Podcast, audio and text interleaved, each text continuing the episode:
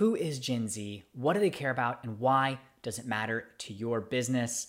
Today's episode of the Silicon Alley podcast, we are talking about all things Gen Z. I'm William Glass, CEO and co founder of Ostrich, and of course, your host of Silicon Alley.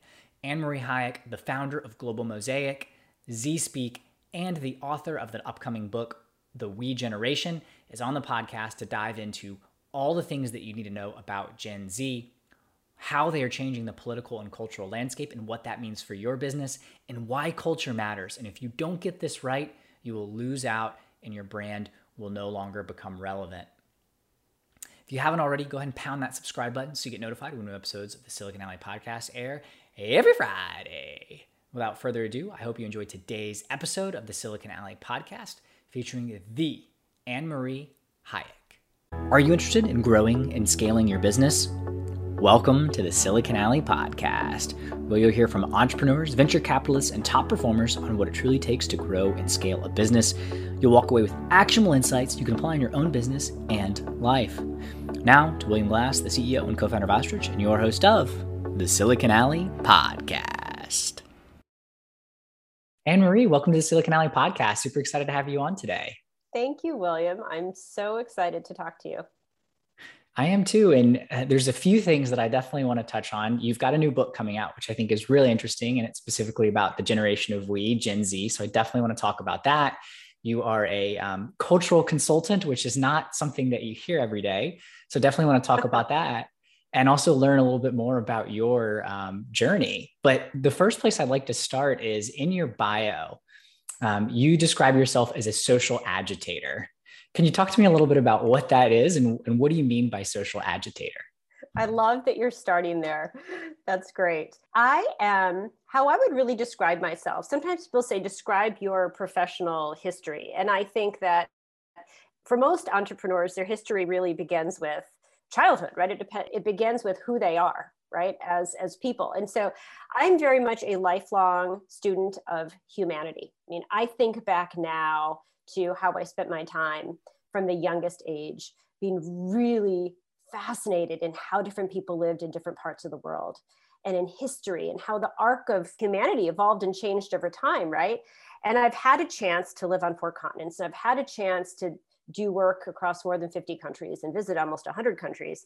And so I feel like I see culture and I see different societies with a fairly broad perspective that you only get from from having the opportunity to travel to all these different places right? See how different people think how different people live how different systems work. And so for me it's made me really passionate about the systems that are working the systems that aren't working. And so as a us citizen now being based back in the us again I find myself very engaged in the social issues of our time. And I, I, think about the work that I do as a cultural consultant, which we'll think about, uh, talk about more, and also the publication and writing of this book are really all in service of agitating progress, agitating social progress, right? Because we as humans are evolving all the time. And I think all of us would say coming out of 2020, huge inflection point, COVID, right? really exposed Absolutely. a lot of the flaws in our system. So we're all at a place now where we know we're not going back to exactly where we came from. So where are we going next? Right and really trying to agitate for for change um, and positive change coming out of this inflection point. Yeah, no, that that makes sense, and I appreciate you uh, ex- expanding on that a little bit because it gives a little more context as to uh, as to uh, where that that comes from and why you describe yourself that way. I'm I'm curious. Have you always been interested in other cultures? You said it started at a young age. Like I am someone. I studied. I was an international relations major. I spent a lot of time. I spent a year in Thailand after I graduated, teaching English there. Have traveled to a number of places, so I understand you know the draw to culture but i'm curious what like really really instilled that in you when you were younger it's really interesting I feel like if we're all given the space in childhood, or if as adults, if we are asked to think back to our childhood and when we were bored, right? When we were unstructured, when we were unscheduled, what did we gravitate toward? And for me, so much of that was looking at pictures in National Geographic magazine it was pulling out my parents' Encyclopedia Britannica because it was before the internet. I'm aging myself and skipping from country to country to read about these different places and how people lived and look at the pictures of how people dressed. And it's really, I always kind of joke that it, it was kind of fluke of nature that I was actually born in central Iowa. So I was not born, I was not born in New York City. I was not born in London. I was not born in a hugely global place where I was inspired by the global community around me. It was really something that was inside myself. And as soon as I had the opportunity as a young adult, all I did was live overseas and travel overseas and for really m- most of the last 30 years. Fair enough. Yeah, I, I, love that. And I think that probably ties very well with the definition of millennials and Gen Zers in terms of, uh, of, of the travel. And um, I'm sure we'll definitely get into that. But what are some of the things that you've learned um, living on four different continents, visiting over 100 countries, working in 50 of them over your expansive travels, Anne Marie? You know, I think a lot of it is that we don't, none of us really realize how much our immediate environment impacts us, right? And so, so many of the ways that we see things, the ways that we interact, our worldview, the things we gravitate toward, the conversations we have, have been historically based in kind of our our our geofenced existence, right? Yeah. And so it really has been travel that has given me the perspective. That's really the big thing. If I were to write another book, the title would be perspective. It would really be all, it would all be about perspective, right? Because the more we in our perspective, then I think the more open-minded we are and the more we understand that there are so many different ways to do things. There are so many different ways for our political system to work. There's so many different ways for our educational system to work. There are so many ways for us to think differently about how our police interact with our citizens, right? All of these things. And when you have a chance to travel the world and you see all these different ways of doing things, it makes you realize there isn't one right way, there isn't wrong, one wrong way. There are so many different ways of doing things. And the more perspectives and more conversations we have, the more we can come up with with better solutions, right? And continue Absolutely. to evolve in a positive direction. Yeah, no, absolutely. I think there's so much that can be learned from other cultures, experience that travel. It really, it really does open your mind because there's not one way or one right way to do things, right? There's many different ways, and you really only get to experience that when you're immersed in another culture or society or system. Absolutely. And there's and there's a quote that I would massacre it, I think, if I tried to recreate it perfectly. But the gist of the quote is that you can never return home again. Right? That when you really travel, and not just as a tourist, right? Not just when you're checking things off a box, but when you really go to a place and you spend time with people and you spend time immersing in the lifestyle there, and then you return home, you can never return home again because you are never the same person again. So when you travel, it actually ends up, the more you travel, the more you realize it's not actually about the destination as much as it is that it's continuing to evolve you as a person. And then every time you come home, you return as a slightly different person, more more, you know, with a more expansive experience and perspective and ideas. And you look at your yeah. own home differently, right? Absolutely. Yeah, I can think of examples from my own time overseas and even in diet, like diet to me is one of the easiest things to point to, you know, spending a, a year in a place where everything was rice and rice noodles or things like that. And before I never, I never ate rice being from, you know, growing up in Alabama, right. The, the diet was different. And now I, you know, there's just little things like that that you pick up. But I'm curious from your own experience, Anne Marie, like what are some of the things that have changed um, that you can look back when you've returned home and some of the things that have changed based on your experiences? How interesting. Well, really becoming an entrepreneur. I mean, I think that I've always had an entrepreneurial bent, but out of undergrad, I went to work for Leo Burnett, owned by Publicis in London, for those who are familiar with Leo Burnett. And I worked for them at headquarters in Chicago and then in New York and then in London and then really proceeded to Eastern Europe and Asia and to work for them all over the world. And I was helping our multinational companies. I was basically doing anthropological kind of work linked to brand strategy, right? So helping these big multinationals understand how to expand into these countries, how people live, how people eat, how people do laundry, whatever it is, right? Um, so I really spent about 10 years doing that. And it was fantastic. I mean, I literally sat on the ground doing laundry with women, hand washing laundry in, Egypt and in Brazil and in Russia and you know fascinating experiences talk about really really getting into the culture. I was accustomed to having so much autonomy. I was accustomed to having so much autonomy in my work traveling around the world, working with people, designing these anthropological studies, making recommendations. And when I returned back to my home, Chicago, after those roughly 10 years, I absolutely could not work for a big company anymore. And you know, at that point, I knew that I needed to be able to design my own life. And I wanted to be able to do exactly the kind of work that I loved and really lit me up and that I had done a lot of. And similarly, I had spent so many years living in Europe where there's this life work balance, right?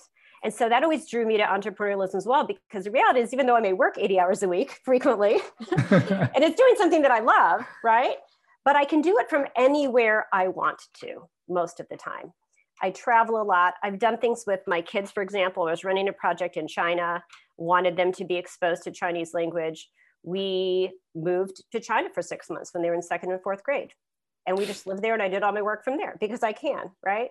So yeah. I can really base myself my global headquarters to some degree moves to wherever I am on the planet at any given time. And I have a wonderful, you know, group of people who work for me and with me at Global Mosaic and ZSpeak.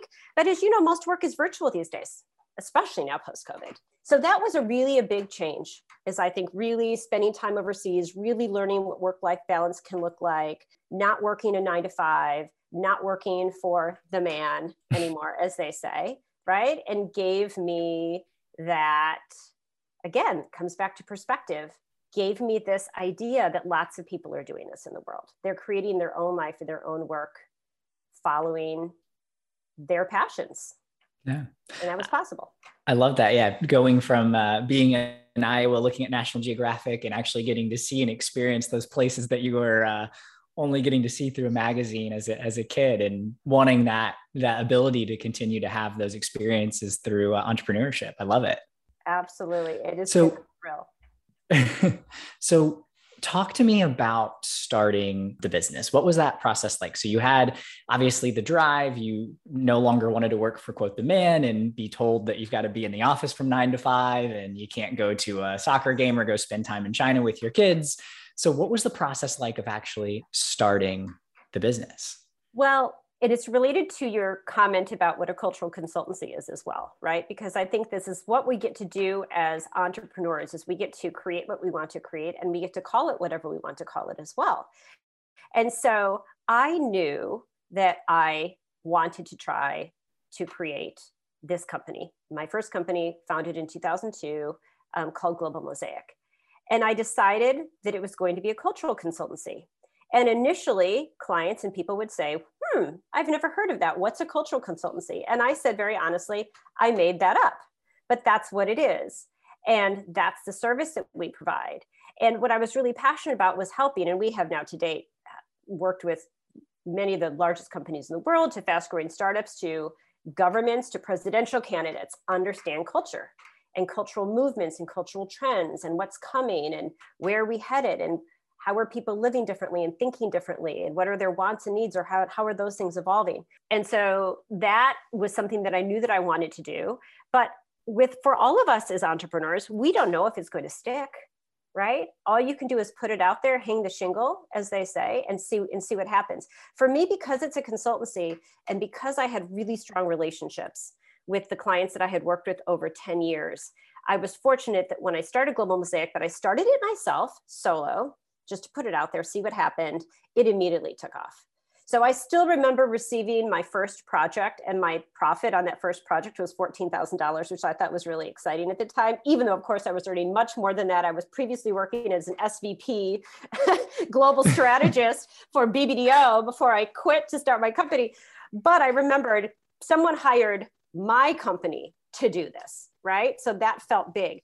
But within three years we were we were doing over a million dollars in business and just have continued to grow. So i didn't have to seek funding. It was really building on relationships that we had and it was really doing good work. And as it turns out cultural consultancy is something that is in demand in this world. And i think for a lot of good reason right? Because we are evolving all the time. And companies and organizations and governments and presidential candidates need to understand where we're going and why. And yeah and I think it's it's appropriately named as well, global mosaic, right? You're putting together this mosaic of all the different cultures and subcultures and you know things across the world, and helping people, uh, businesses understand these different cultural movements and why they should care about them. Could you give a little example, Marie, of some of the work that you do? There's some interesting insights on the website and definitely movements that I think we can all relate to. But I'm just curious if you could give an example of like what does a cultural consultant actually do? sure, absolutely. So we have worked with, and just for confidentiality, I won't list client names, but for example, we have worked with pharmaceutical companies and consumer health companies and helping them understand this trajectory toward health and wellness and the importance of things being natural and worked with them to create a whole division of their company that's based on nat- natural healthcare products, right? This from a company mm-hmm. previously that was all based in chemical, right? So really helping them understand this whole transition to natural. Similarly, we have worked with companies on creating an entire sustainability practice, essentially, right? As we know, this is incredibly important. It was important to millennials. It is a non negotiable for Gen Zs and really understanding what sustainability looks like. How do you really evolve your whole business ecosystem so that from the way that you're sourcing your products, from the way you're interacting with the farmers, the suppliers, the seamstresses, whatever it might be, right? Through the packaging, what does that need to look like in 2021 and beyond? So it's that kind of work. Also, future of, you know, the, the future of work, right? We're doing a lot of work in that space right now. The future of gender, we, we are working with a fashion mogul right now on creating a new kind of future of fashion company, which is fascinating. And a lot of what we're exploring is not only what does that need to look like in terms of sustainability, what does a future of fashion company look like in terms of sustainability, but in terms of gender, right? Yeah. What does masculinity look like moving forward? What does femininity look like moving forward? And of course, there's so much gender fluidity, right? So, how do you reflect that if you're a fashion company? Yeah so really fascinating, fascinating areas that are continuing to evolve and grow and challenge us all the time. Yeah, no, they are. And eh, they're very strategic as well, right? It wasn't just let's go create a marketing campaign that really taps into what's going on with natural, you know, like just spice it up and make our line look like it's natural. It's actually creating a whole division of a company to focus on on that or creating a whole new business that's focused on this new idea of gender and understanding what does a, a fashion forward brand look like, a future fashion forward brand look like?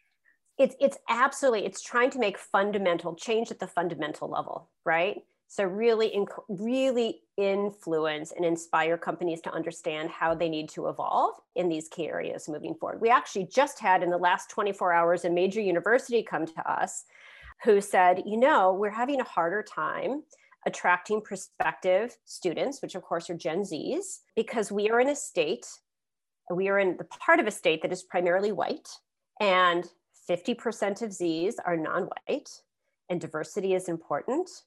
And the needs of students have evolved. And so this, this university said, Will you please come help us partner with us in, in leading the work to evolve how we think about we as a university need to show up and the experience that we need to provide to students today? Right. So that's really exciting work that's exactly why I wrote the book. That's exactly why I'm so passionate about Gen Z is helping an educational institution, right? Understand how to best serve the needs of these evolving students, which are yeah. so different from millennials and certainly so different from students 30 years ago.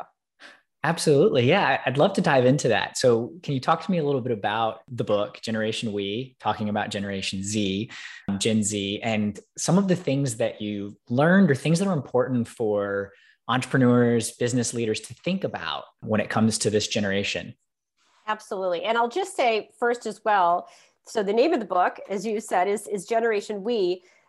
The reason it's named Generation We is because in all the work that we've done, and we have we have done so much independent research in building this book over the last year and a half and we have literally worked hand in hand with thousands of z's right so so this is very much for me i am elevating the platform and giving voice to this generation, but I'm really letting them tell the story to a large degree, right? Through all these yeah. interviews, through all this research. It's really through their voices, it's through their lens through which they see the world. One of the things that's really extraordinary about them is they are so collective in orientation. They use pronouns like we. When you talk to them about what the American dream means, right? If you talk to boomers about what the American dream, and I feel like we've all been trashing boomers for so long, so I don't mean to do that, but I'm just talking about cultural evolution that boomers historically and older generations will talk about the American dream as that means that I should have the opportunity to have a good job. I should have the opportunity to live in a nice house. I should have to have an opportunity to grow my family. I should have the opportunity to save for retirement, to retire, etc. You ask Generation Z about the American dream, and first of all, they'll say that it's flawed because it's not accessible to huge swaths of our population. But they talk about how the American dream should be that we all have access to these things, that we work together to create these things. So they're very, very collective in orientation. I'll talk a little bit more about why that is. Um, but that's why we're calling them Generation We. And as I said at the beginning, as a student, lifelong student of humanity, not just culture, but humanity, and living in all these different places, right? I think we know if you if you look at the history of humanity, that it's like this pendulum that is always swinging from one direction to the other, right? So we, as humans, as cultures, we tend to go too far, maybe in one direction, and then we overcorrect and go too far in the other direction, whatever it might be, right? And we really are coming out of about 40 years of boomers and that whole generation because they were so large and they have driven so much of our politics and so many of our priorities and so much our approach to capitalism and our corporate work environment and all these things for decades and decades and decades and it's been much more of an individualistic approach to approach to life and, and, and achievement. And part of that is because they grew up during the largest economic expansion, right? The US has had. So it worked for them, right? There were jobs, there were benefits, there was money, there was, you know, investments continued to expand. Whereas for Generation Z, they've grown up on the other side of that, where they actually see what the last 40 years of that kind of approach to capitalism and everything else has done, right? It's, it's created greater inequality. Lots of people have been left behind. It has degraded our climate, right? It has not valued our planet or the people or the animals or a lot of the inputs into our products, et cetera. So, so they are very collective in nature because they now see clearly where we stand and what's required. And they see it very much as a collective effort that is required moving forward. So that's why it's called Generation We. And that's one of, the, and so I'll talk about a couple of the things that to me are really most compelling about them. But I want to go, and one of them is that they are so unified. They're actually the largest generation now in the US and in the world. They make up 27% of the US population. We have all been obsessed with millennials for the last 15 years, right? and so now that conversation is beginning to change. Now, Generation Z is actually overtaking millennials as the largest generation. They're expected to surpass them in terms of earning power and spending power by the end of this decade. But that's not really what makes them most powerful. What makes them most powerful is how unified they are. And remember how we were talking about when I was growing up, I had to travel to broaden my perspective. And if I hadn't had the opportunity to travel, if I had stayed in central Iowa, I would most likely continue to have a much more limited worldview. No judgment there, just based on what I had, what, you know, what my life experience had provided to me. What's extraordinary about Z's is they were they were only three years old when the iphone came out right? They were literally in elementary school and all these platforms came out instagram and youtube you name it right? And their number one app is tiktok. So millennials are instagram right? Z's yeah. are tiktok. They get their news on tiktok. They spend i mean the far majority of z's will say tiktok is is the app best suited for their generation and where they spend the most time. And what's extraordinary about tiktok is the algorithm is very very different than the algorithms on things like Instagram or Facebook. Where we open Instagram or Facebook potentially, right? And you see who you follow, you see your friends. So it kind of reinforces that echo chamber.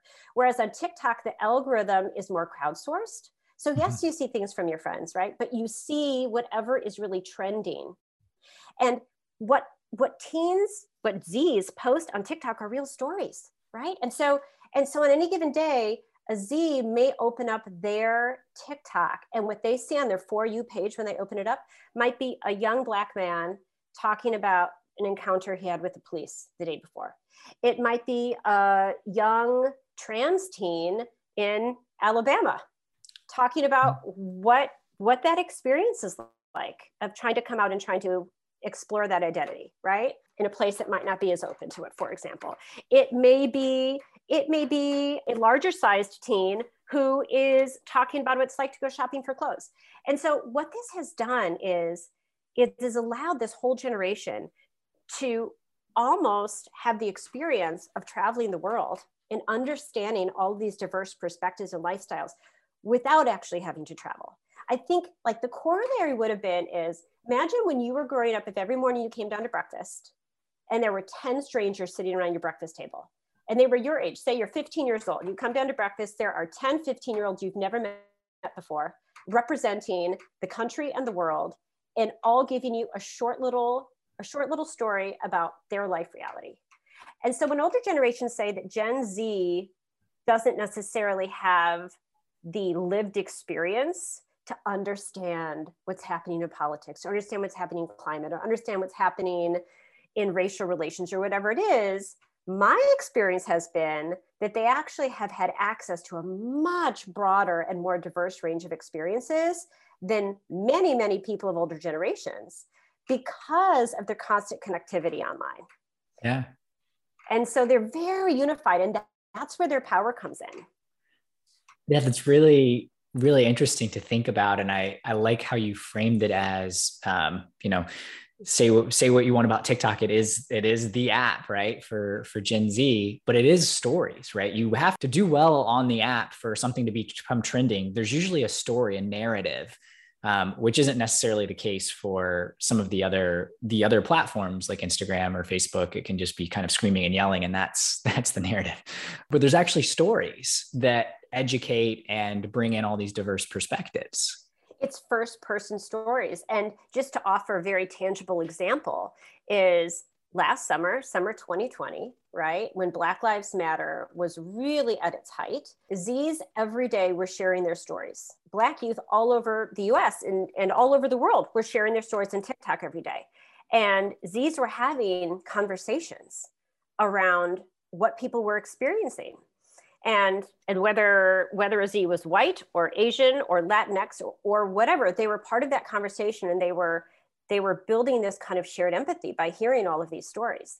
At that exact same time last summer, Netflix, to those of us who are not on TikTok, those of us maybe of older generations that are not on TikTok, they had they had a special feature of the movie The Help during Black Lives Matter right? Which, for any of us who've read the book or seen the movie, is basically about a white, wealthy, affluent Southerner's uh, relationship with her black nanny and maid. Well, that's very different. That's not the same kind of authentic storytelling that Z's are accustomed to. Yeah. So Z's are accustomed to first person storytelling from from the protagonist, right? From the source. Yeah. Anne Marie, what do you think are the implications, right? You've you've really painted a great picture of how Gen Z thinks this collective we, seeing all these different perspectives, having a lot of empathy. What do you think are the implications culturally as well as from, you know, thinking about a from a, an entrepreneur or business perspective? Culturally, I'll start with culturally and then I'll go into business perspective as well. Um, culturally, a couple of things that that are happening that are going to be just incredibly huge. And and and one is culturally our the way that we think about diversity right? And and it's it's been said that gen z's are the most diverse generation. They absolutely are. But i think that people don't fully understand the implications of that. So we have the us has has had a white majority right since our founding. Yeah. and in fact if you think back to boomers boomers are 82% white so if you think about our policies, our politics, our voting electorate, everything, right, has been dominated by our white constituents. And now you have a generation that is 50% non white. And so what you see is, for example, in this last election in 2020, where the Z's showed up overwhelmingly in favor of Biden, even though Biden wasn't their first pick. Bernie Sanders was their first pick. I think you probably all know that, right? They, yeah. they don't love Biden, but they are generally more progressive and left leaning, right? And their primary issues were climate, were racial justice, and were gun regulation.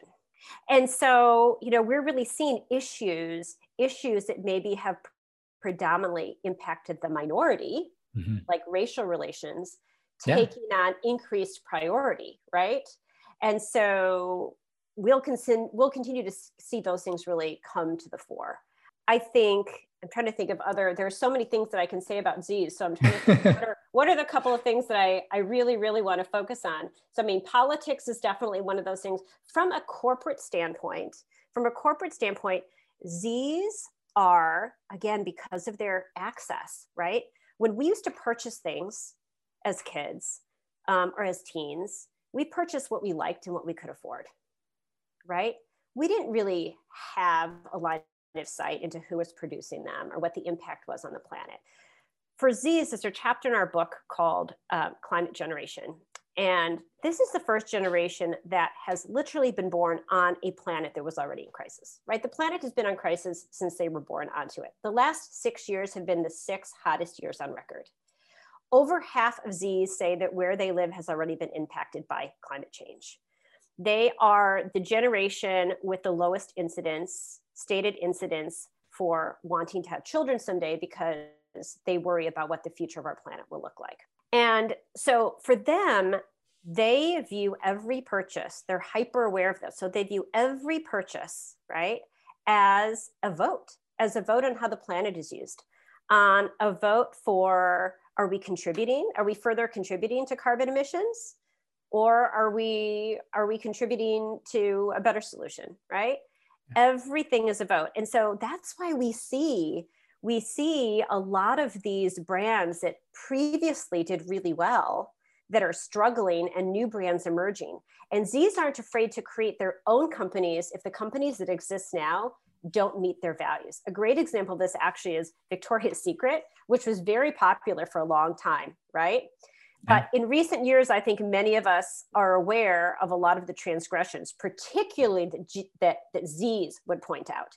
And so everything from sweatshop labor, because they know about that whole ecosystem, to the lack of diversity in the models, to lack of gender diversity.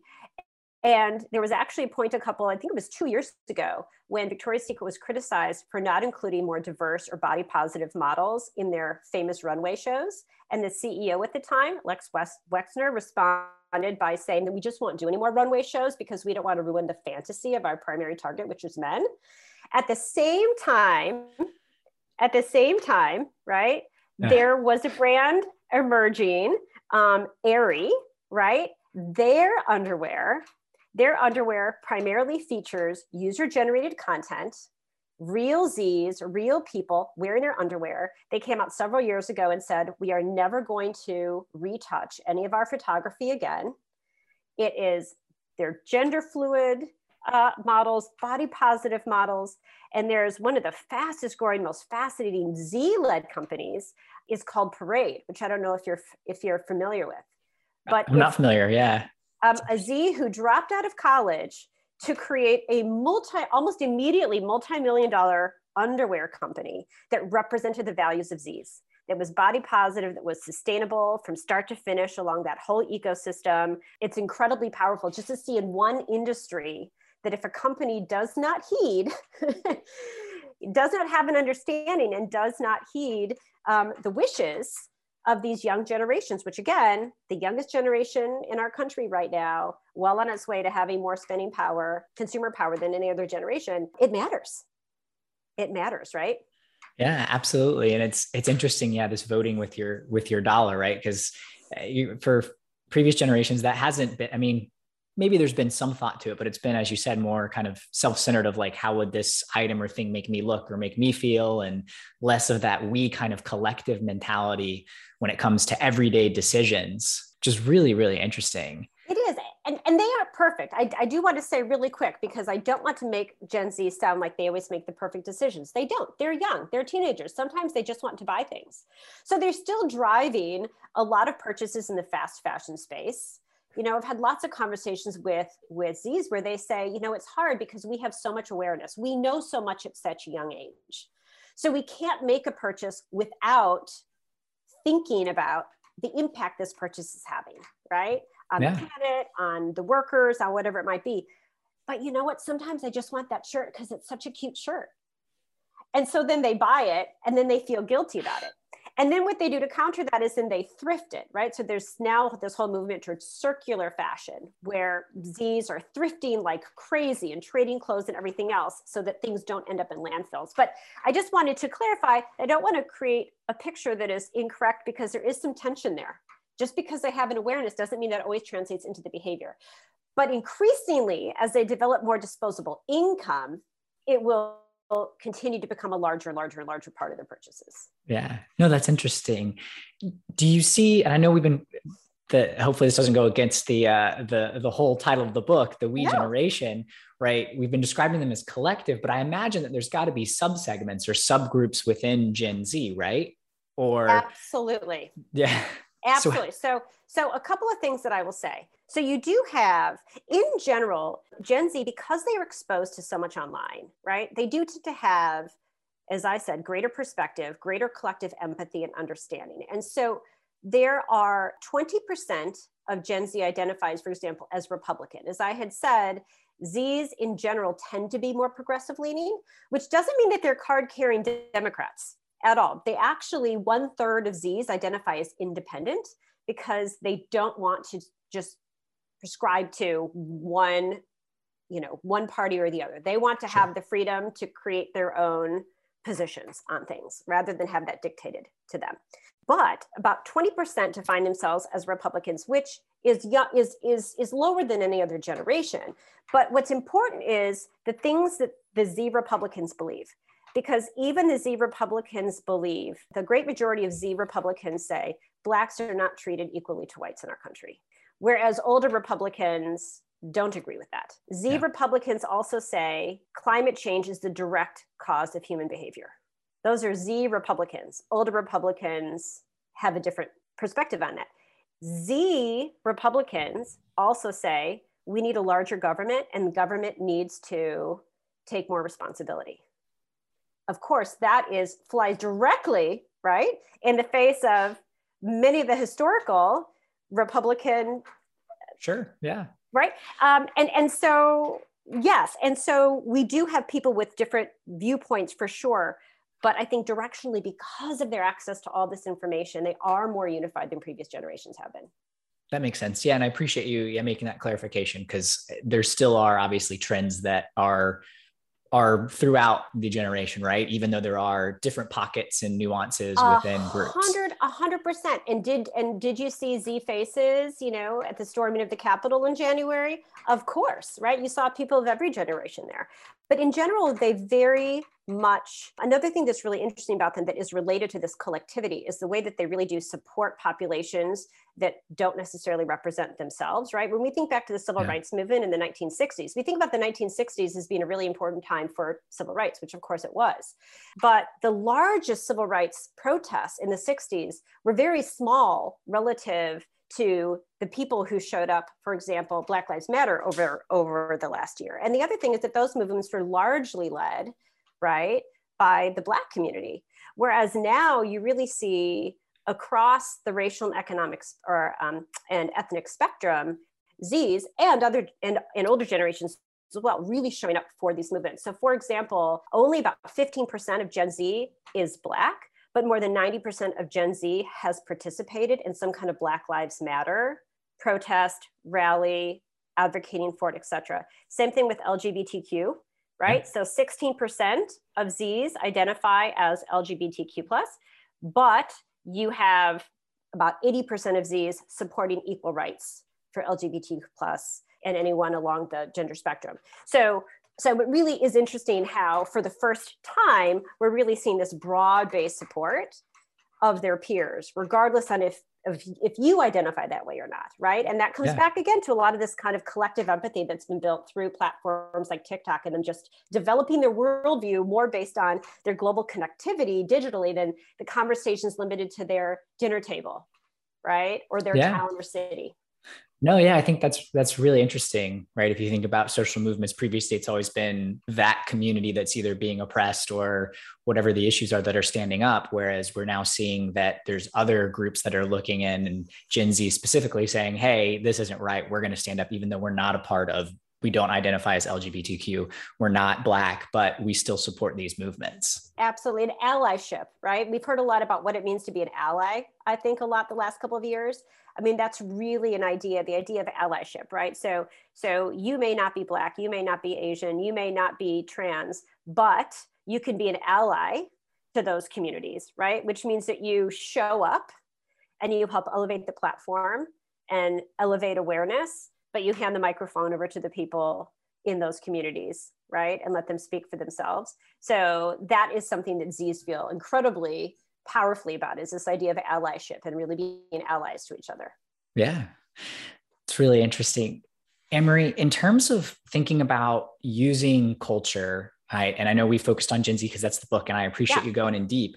But I want to take a little bit of a step back and think about just there's a lot of other movements, especially if you go to Global Mosaic's website, you'll see some of the top ones that you guys have identified and talked about, which I think are are great, such as like a, like aging and how that's yes. kind of changed and our perceptions around that. Yes.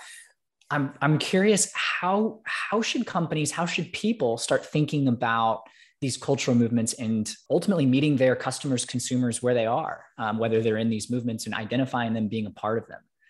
And are there specific movements that you have in mind when you when you ask that question? I guess I'm just thinking in general, right? Because from a, a, from every perspective, it's going to be a little bit different depending on what the movement is. But thinking about how do you do it in an authentic way, right? We've seen brands that will, you know, support something because every other company is. But do we really believe that you know someone throws a black square on their Instagram that they really are supporting and doing everything they can to support, you know, African Americans? Right. So how do we? How do companies actually?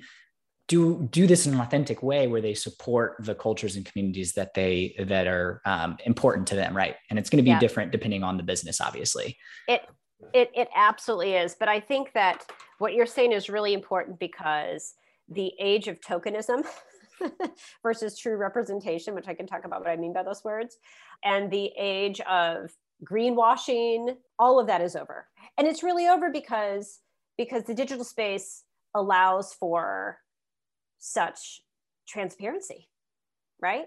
And so, whatever a company really is doing is clear to people who want to research that, which again, for these younger generations, they spend a lot of time doing.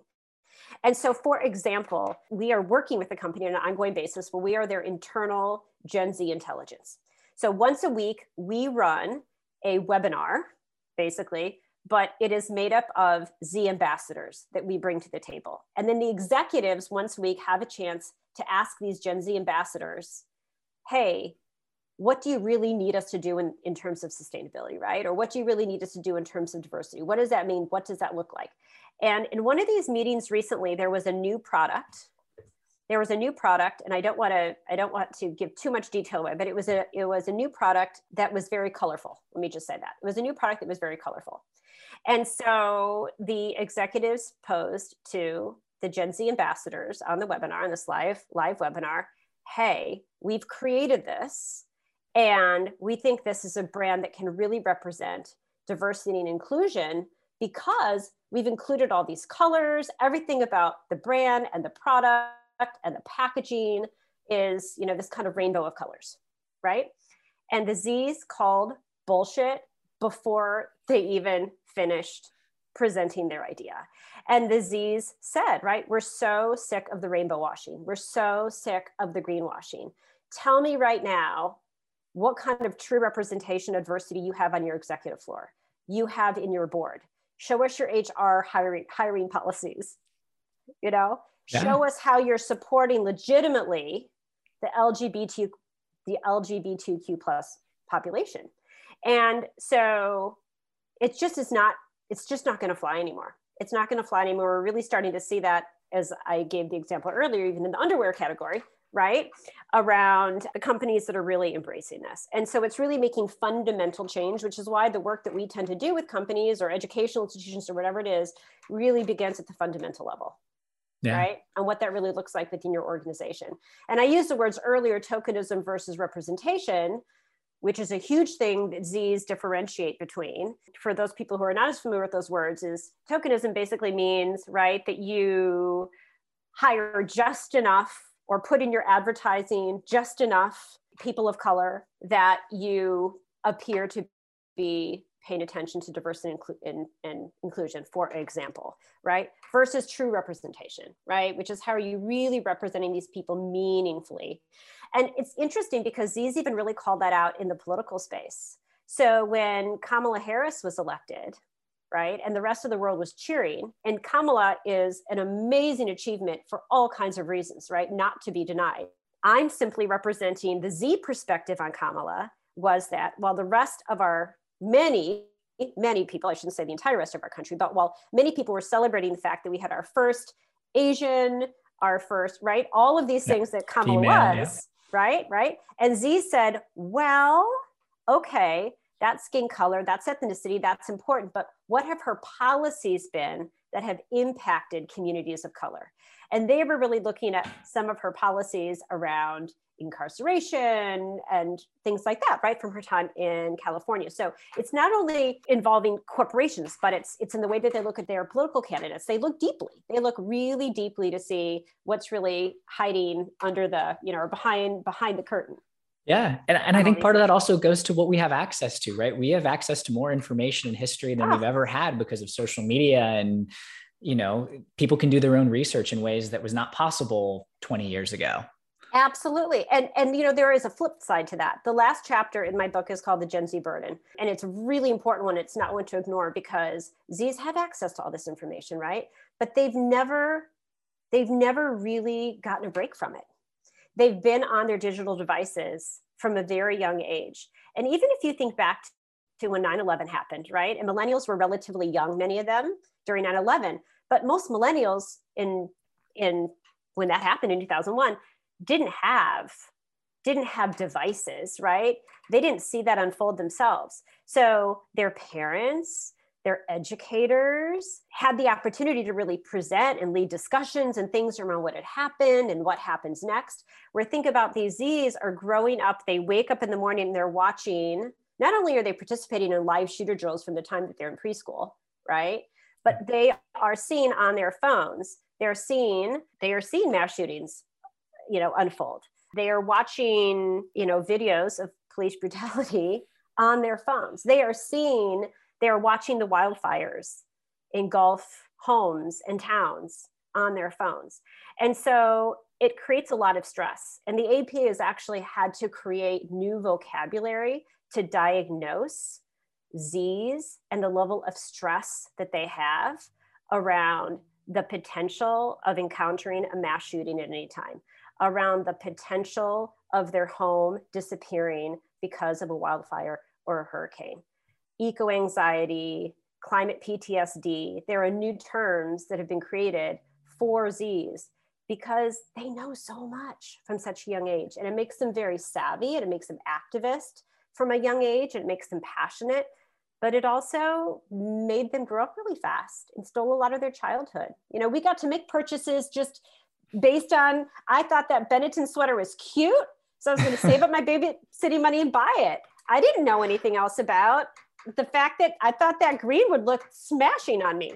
And, you know, it's a whole different thing, right? There isn't that kind of innocence of childhood is really truncated for young people growing up today. And there is absolutely a dark side to Gen Z that we all have to be aware of and be aware of supporting them in because of the front row seat they've had to all that is very raw and real in our world from a really young age.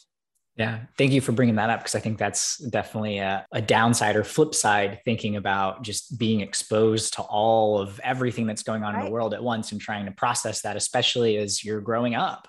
Um, Absolutely. Um, I mean, the, the, spaces that used to be safe for us, right? Our bedrooms used to be safe spaces, right? Where you could get away from the world, right? But now that's the place where you open your phone and you watch these things unfold live. So there really aren't any safe spaces for young people anymore in that way. Yeah. Anne Marie, I'm curious in the context of the book, but also just larger picture of your life, how do you define success? Like what does success look like for you? It evolves as we grow, doesn't it? I'm sure you've experienced this as well.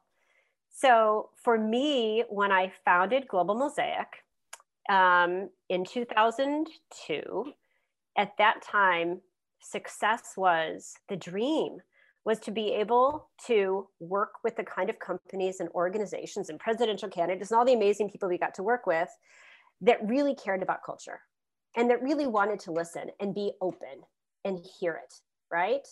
And that was amazing to me that I could create a company and make a livelihood doing that. That was in my 30s. In my 40s, I had children. So then what success looked for me at that point, my company was successful and it gave me the opportunity to have the flexibility as an entrepreneur to travel with them, to work from wherever I wanted to work from. That was success at that point. Because perspective, because global perspective and travel is so important to me, when my children were relatively young, we would on average spend three months out of 12 months a year traveling. And they would come with me to work on projects. They would come in countries where I was doing field work, or I would work remotely while we did things. So that was success then. Over the last couple of years, and since founding ZSpeak, which is my newest company that was really a mm-hmm. COVID baby, and writing this book, my definition of success now, I just turned 51, is to create more of a legacy, right? It's really to make an impact. I have a vision board in my office. I believe as an entrepreneur, very much in being internally driven. You know, there's certainly entrepreneurs who are very successful by being externally driven and identifying a market opportunity, white space opportunity, whatever it might be, 100% very valid way to go. For me, I'm a very internally driven person where everything that I've created has really been created because I have had an idea of what I wanted to put in the world and create in the world. And so, Generation We, Z Speak, this work I'm doing in the Gen Z space, at this point, success is really about impact. So yeah. Gen Z believes, I think the rest, the rest of us generally believe the largest divide in our country is left versus right, right? Liberal versus Republican. Z's will say the largest divide in our country is generational. They feel like they view the world so differently than the rest of us do. And they view our system so differently than the rest of us do. And that we don't listen to them. And I think that there's a lot of truth in that. If we think of what the media, and this is a big part of why I wrote this book, when you look at the media, the main thing that the media says about Gen Z is that they're digital natives and they are staring at their phones all the time. And they are on their phones all the time. They are on their devices all the time. But it's not just it's not just silly TikTok videos it's creating this shared empathy. It's authentic storytelling. It's broadening perspectives. It's allowing them to have real conversations with people very diverse from themselves and think about what the future can look like and devise ideas right? So there's so much that's happening on their phones that are very positive. In addition to that the media talks about how they're obsessed with with with the media right? They're they're on their devices all the time criticizes their cancel culture which even z's will admit that cancel culture has gone too far but the intent was to create accountability right so that we could progress and move things forward. And we hear a little bit about their angry street protests. And uh, what else does the media tend to cover about them? I feel like there's something else. Uh, oh, depression. Pronouns, depression. depression, true, depression. A lot of obsession about pronouns. Why do all we all need to use pronouns now? And so I just feel like the real story about Z's was not being told. Right? Those are all very mm-hmm. superficial, superficial things to be sharing for the most part. Certainly, mental health, not at all superficial, very, very important. But the real story about who these are, why they are who they are, the story isn't that they're on their devices all the time. The story is who the devices make them, right? The story isn't just that they're the most diverse generation. The story is because they're so diverse, what does that mean for what the future of our world and our politics and our policies and everything look like, right? And so success for me now is really creating an impact by allowing more conversations to happen to break down this generational divide so that we can get more Zs and more older generations talking to each other and understanding these ideas and understanding these broader perspectives, right? Just sharing, okay, boomer memes versus zoomer memes, I mean, we're not getting anywhere there, right?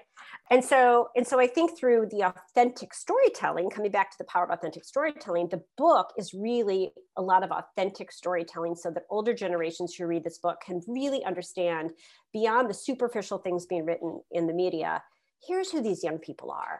And yeah. don't be afraid of them. I think a lot of older generations are afraid of them, right? They're afraid of getting canceled. They're afraid of using the wrong pronoun. They're afraid of saying the wrong thing. I'm starting a Forbes column on Gen Z in September. And I've already decided that my first Forbes column on Gen Z is going to be called Don't Be Afraid. because so many older generations and business leaders and government officials are afraid of Gen Z because they feel like they're angry and they want to change our systems, but they don't really understand what they want. Yeah. Right? Do they just want to tear everything down? What do they want? Help us understand what they really want and how we can help achieve that. Yeah, no, I love that. I think that's so important. So, I um, I'm a I'm a millennial towards the younger end of the millennial, but still squarely in the millennial bucket. And um, my focus is on financial wellness, and I supported a financial literacy camp uh, a few few weeks ago with prim- primarily high school students, so Gen Zs. And I knew going into it, I had a little bit of anxiety around like, am I going to be able to like communicate? Like, do, I don't know if if I know what's going on culturally here. Like, I'm so I feel like out of out of the loop now when it comes to understanding Gen Z, and I it's it's re- really interesting. So I can empathize um, with with that sentiment of, and the need that that's there. It is, and the other thing that I'll just say to build on that that I think is is really great evolution as well is is you probably remember growing up and the whole conversation around creating safe spaces, right? Creating safe spaces, especially for young people where they weren't exposed to things that maybe they weren't ready to be exposed to or whatever that might be right gen z because they've grown up in this re- in this world where they have access to everything that is real and raw 24 7 they've created this idea of brave spaces so they define their spaces not as safe spaces where people protect themselves from having hard conversations, but in fact, brave spaces where everyone's brave enough to show up and to and to speak truth. And that's what they're doing on their digital platforms. And that's what they want us to do. That's what they want us to do. And they say older generations aren't willing to show up in their brave spaces, right? That we're not willing to cross over.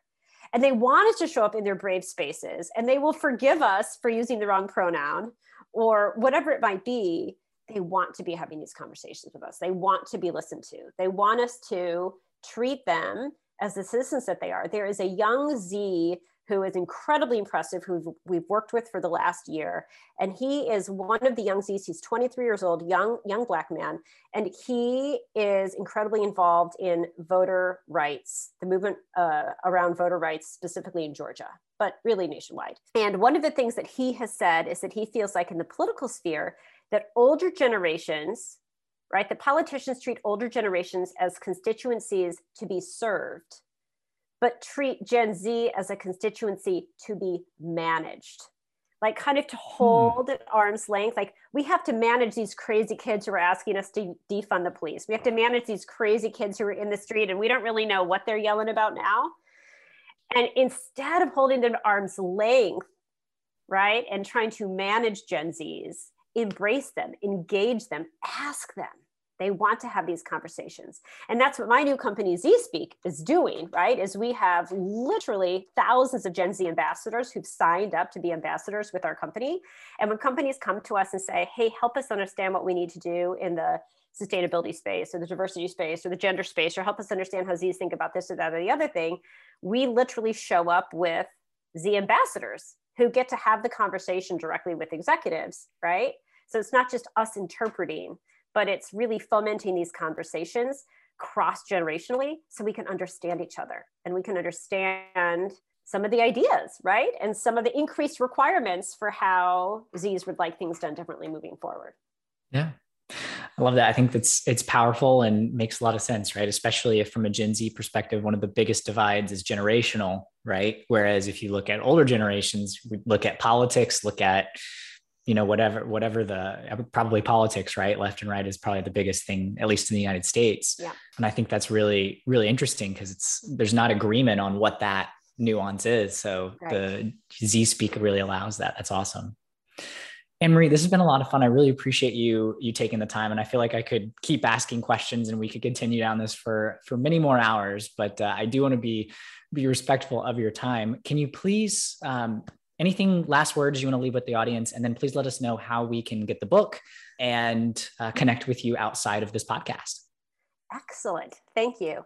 Well i think that i would probably as a final word building on the last part of the conversation that we just had whatever your generation is right? Whether you are a millennial whether you are a gen x like me whether you are a boomer whether you are a silent generation i think there's a tendency as we get older right to lean into the status quo a bit more and get a little bit more comfortable. And whether it is through reading my book or whether it's just to opening up more conversations please do that, right? I think if there's anything that, that the last couple of years have taught us, it is that we all need more conversation, not less. And my hope is that this book is one avenue to doing that. So the book launches August 17th on Amazon. You can go to Amazon to find it, Generation We, The Power and Promise of Gen Z. You can go to my website, which is annemariehayek.com, where you can purchase the book as well as an audiobook and just read more about the history of it. We also have profiles of some of the great Gen Zs that we included and interviewed and highlighted in the book if you'd like to hear more of their stories. And if anyone is interested in in having further conversations about that, whether it be consulting or speaking or bringing some Z's into the organization, you know, to have those conversations, let us know. It's, it's what I'm all about right now. Awesome. Well, thank you. I'm super excited for the book uh, and I appreciate your time, Anne Marie. Thank you so much, William. Such a pleasure. On your way out, please share the podcast with others. It's the only way that the community grows and others hear these incredible stories from entrepreneurs and top performers. And of course, pound that subscribe button so you get notified when episodes drop every Friday. I'm William Glass, CEO and co founder of Ostrich, and of course, your host of the Silicon Alley podcast. Have a very profitable day. You got no time to waste, but still you hesitate. Caught in a circle saying, I'll never leave this place. Some words got you searching for the bright side.